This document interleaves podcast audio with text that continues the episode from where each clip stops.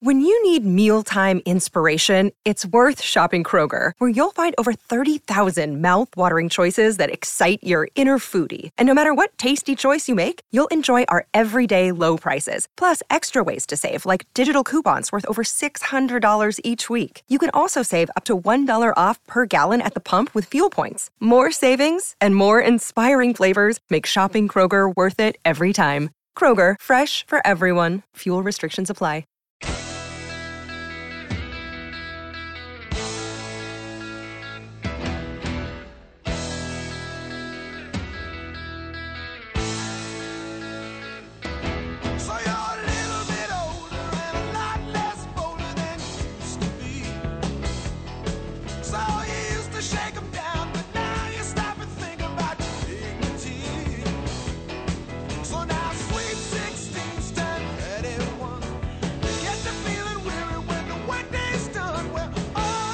Day of football, and again, I got home from that Zeldin rally in Brooklyn.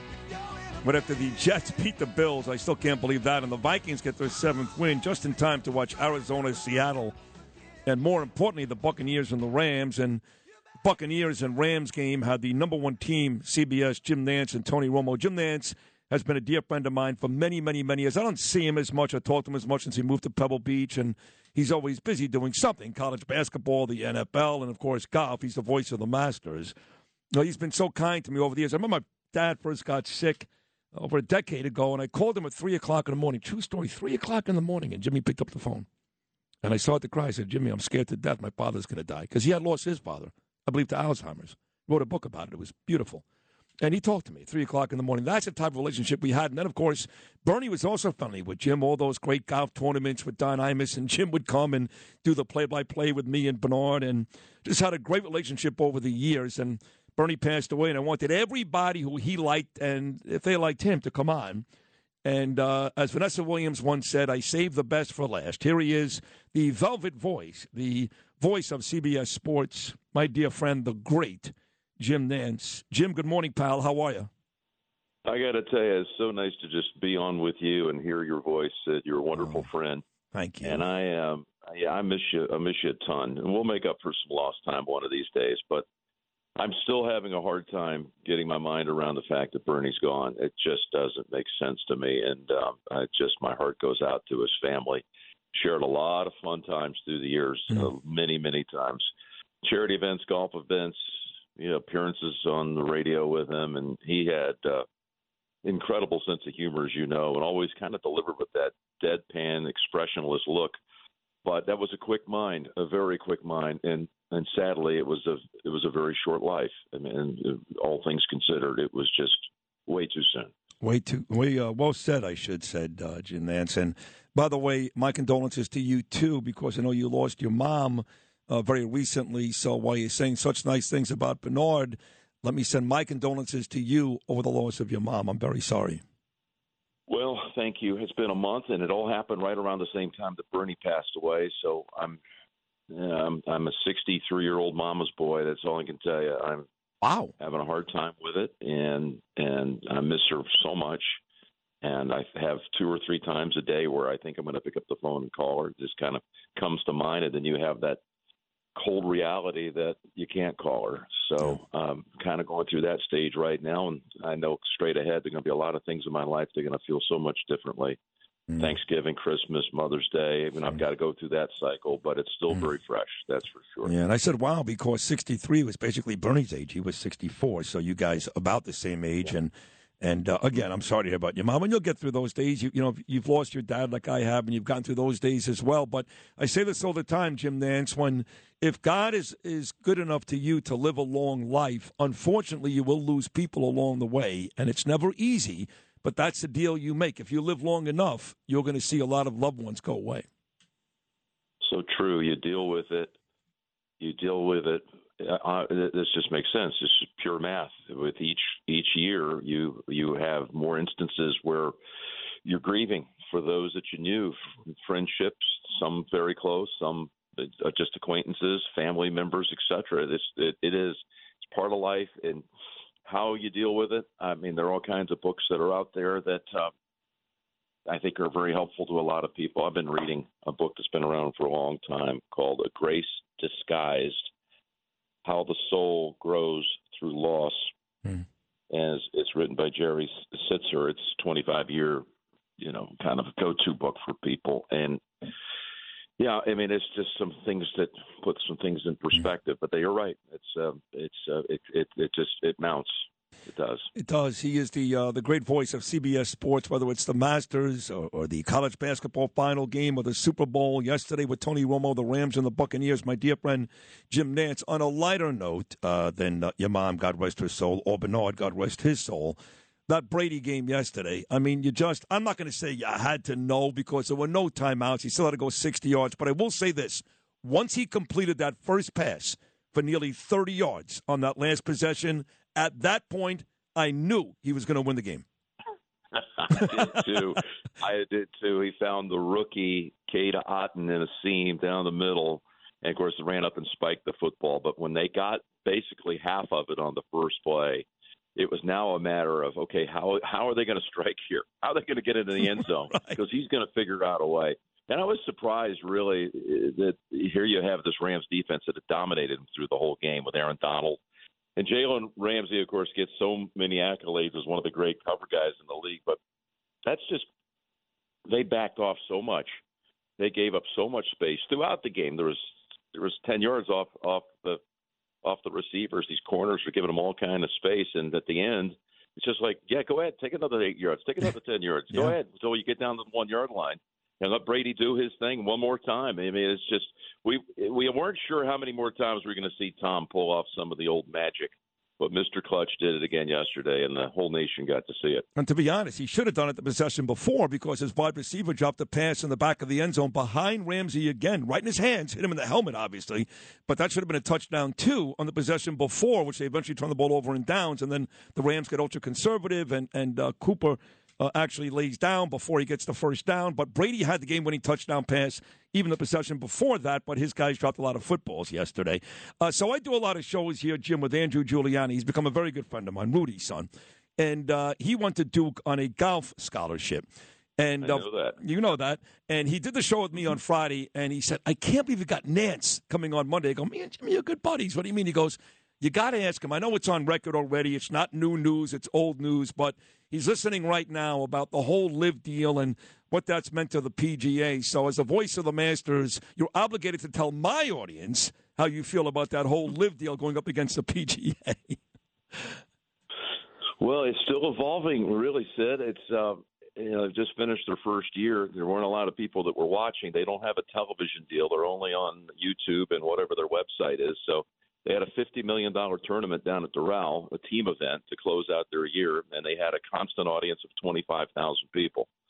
So they're going to have to figure out a way to grow that. Um, there are a lot of calls out in the world of golf for people to get these uh, two entities together and figure out some sort of peaceful resolution where they both can coexist. Because you're seeing now siphoning off of a lot of good players. Uh, they're going to the LIV Series now, for their lives, by the way, they don't they don't play again until February, so they've got a very long break coming up. Um, but you know, golf is in such a a good time. It, it grew during the pandemic. More people started playing. It's just a, same, a shame that it, it feels like the game is so splintered at the moment.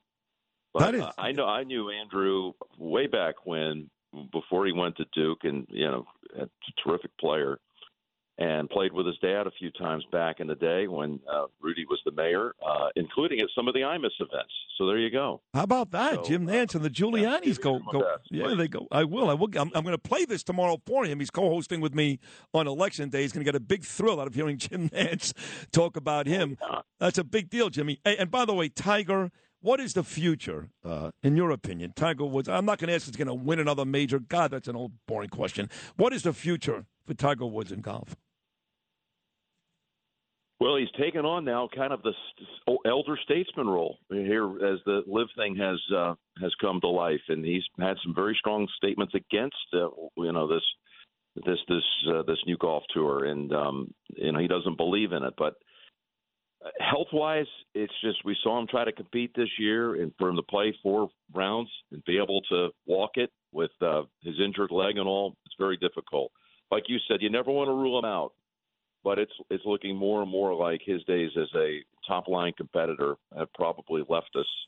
And uh, I mean, what a magnificent career! Uh, I just spent some time with Tiger this year uh, down down in Jupiter, and uh, he's in a great place as a dad, as a guy that's now embracing the role that others uh, through the years have said, I, I want to stand up for the game. I want to be a spokesman.